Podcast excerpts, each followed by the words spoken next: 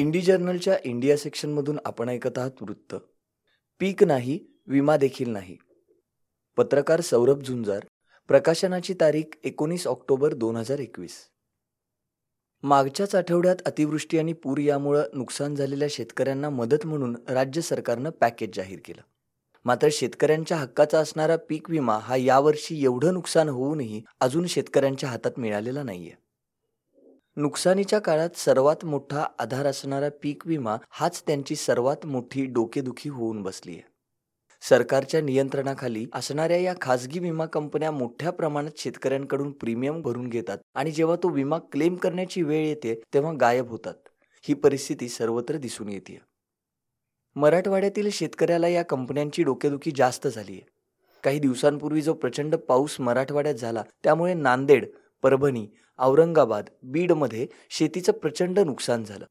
राज्य सरकार या परिस्थितीला पूरसदृश परिस्थिती म्हणून पाहत नाहीये अशी तक्रार इकडचे अनेक नेते आणि शेतकरी करतायत. त्याचबरोबर इथल्या शेतकऱ्यांकडून मोठ्या प्रमाणावर विमा कंपन्यांकडून नुकसान भरपाईची मागणी केली जाते राज्य सरकारकडे दाद मागितली जाते पण त्याची दखल खरंच घेतली जाते का असा प्रश्न निर्माण होतोय.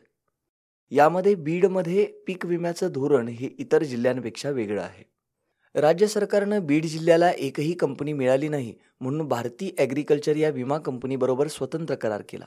या करारानुसार एकशे दहा टक्क्यापेक्षा पुढं जर कंपनीला नफा झाला तर त्यातली वीस टक्के रक्कम कंपनीनं ठेवून घ्यायची आणि उर्वरित रक्कम राज्य सरकारला परत करायची.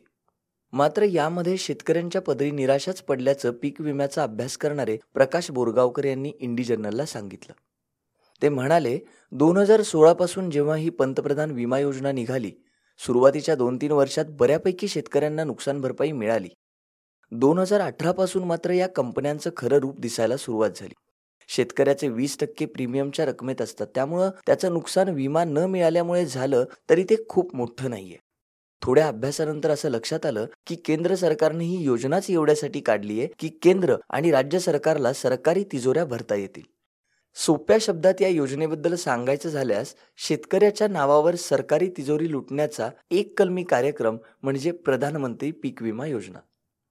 बीड जिल्हा हा पीक विम्याचा सर्वात जास्त प्रीमियम भरणाऱ्या जिल्ह्यांपैकी एक आहे. मोठ्या प्रमाणात तिथला शेतकरी नुकसान भरपाईसाठी पीक विम्यावर अवलंबून आहे. शेतकरी संघटनेच्या बीडमधील कार्यकर्त्या पूजा मोरे यांच्याशी इंडी जर्नलनं संवाद साधला. त्यांनी माहिती देताना असं सांगितलं लाखो शेतकऱ्यांनी मागील दोन वर्षात खरीप आणि रब्बी हंगामासाठी जो विमा भरला होता त्यातला सर्वात जास्त प्रीमियम हा बीड जिल्ह्यातल्या शेतकऱ्यांनी भरलेला आहे. मागचे एवढे वर्ष शेतकरी हा प्रीमियमचा भरणा करतोय पण त्यांना अतिवृष्टी होऊन देखील लाखो रुपयांचं जमिनीचं नुकसान होऊन देखील विम्याचा लाभ मिळत नाही. दोन हजार वीसची जी अतिवृष्टी झाली तेव्हा एन डी आर एफचं पथक देखील इथे येऊन गेलं. अनेक नेत्यांनी दौरे केले पण तरी शेतकऱ्यांना पीक विमा मिळालेला नाहीये. अतिवृष्टी जाहीर करून सरकारनं मदत केली तरी विमा कंपन्या शेतकऱ्यांचं नुकसान झालेलं नाही असं म्हणतायत. बंडू यादव हे बीड जिल्ह्यातील गंगावाडी येथील शेतकरी आहेत. सोयाबीन कापूस कांदा तूर इत्यादी पिकं ते घेतात.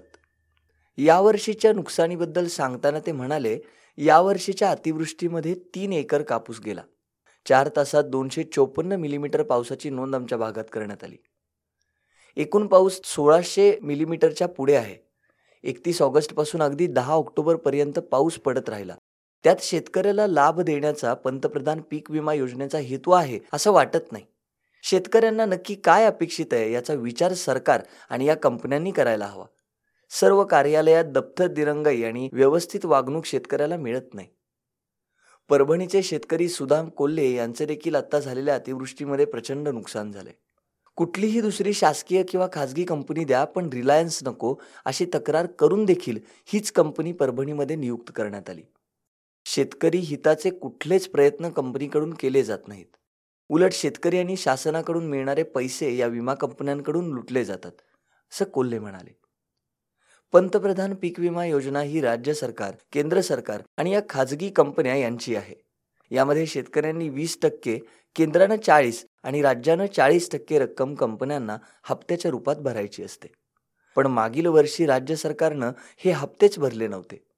त्याचबरोबर बीडमध्ये अठरा लाख शेतकऱ्यांनी विमा भरला होता मात्र केवळ बारा हजार शेतकऱ्यांना पीक विम्याचा लाभ मिळाला. पीक विम्याच्या बहात्तर तासांच्या अटीबद्दल तर नेहमीच बोललं जातं. याबद्दल सांगताना मोरे असं म्हणाल्या की बहात्तर तासांची अट शेतकऱ्यांसाठी जाचक आहे. ग्रामीण भागातला शेतकरी हे करू शकत नाही. मागील वर्षी महसूल विभाग आणि कृषी विभागानं ऑफलाईन अर्ज घेतले पण या कंपन्यांनी करारानुसार हे अर्ज मंजूर करायला परवानगीच दिली नाही. राज्य सरकारनं जाहीर केलेल्या पॅकेजनुसार जिरायती शेतीसाठी प्रति हेक्टर दहा हजार तर बागायती शेतीच्या नुकसानीसाठी पंधरा हजार रुपये देण्यात येणार आहेत. मात्र ही मदत दोन हेक्टर म्हणजेच फक्त पाच एकर शेतीसाठी मर्यादित असेल.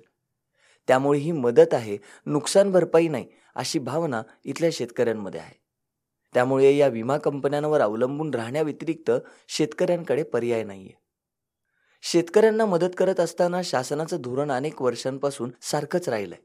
ज्या मार्गदर्शक तत्वांनुसार पश्चिम महाराष्ट्रातील शेतकऱ्यांना दोन हजार एकोणीसच्या पुरात मदत केली आणि आता जी मदत अतिवृष्टी आणि पूरग्रस्त शेतकऱ्यांसाठी केली आहे त्या गाईडलाईन्स दोन हजार पंधरा साली तयार केलेल्या आहेत.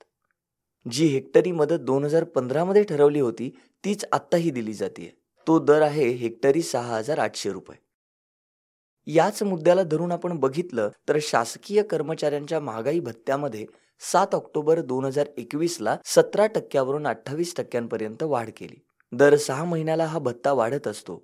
वाढलेली महागाई फक्त शासकीय कर्मचाऱ्यांसाठी आहे आणि शेतकऱ्यांसाठी नाही का?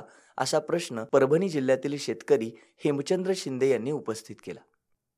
तसंच ज्या उंबरटा उत्पन्नाच्या आधारावर पीक विमा मंजूर केला जातो त्याबद्दल बोलताना ते म्हणाले की उंबरटा उत्पन्न काढण्यासाठी पीक कापणी प्रयोगाचे जे आकडे घेतले जातात ते संबंधित संघटना किंवा शेतकरी जागेवर असेल तरच योग्य प्रकारे विमा कंपनीचे लोक घेतात. अन्यथा झाडाखाली बसून किंवा फक्त कागदावरच पीक कापणी प्रयोग होतात. अनेकांनी कंपनीच्या प्रतिनिधींबद्दल तक्रार करत असताना असं सांगितलं की दहावी आणि बारावीमधील तरुण पंचनामे करण्यासाठी येतात ज्यांना त्याबद्दल नीट माहितीही नसते.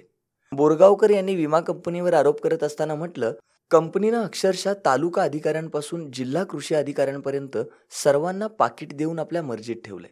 याचं कारण हे आहे की कंपनीला किंवा कंपनीच्या कोणत्याही माणसाला शेतकऱ्यांना उत्तर द्यायचं नाहीये कारण ते अस्तित्वातच नाही आहेत तालुक्यामागे कंपनीचा एक प्रतिनिधी असतो जो तालुका कृषी अधिकारी कार्यालयात बसतो. त्या व्यतिरिक्त कोणीही बांधील व्यक्ती शेतकऱ्यासाठी तिथे नसतो.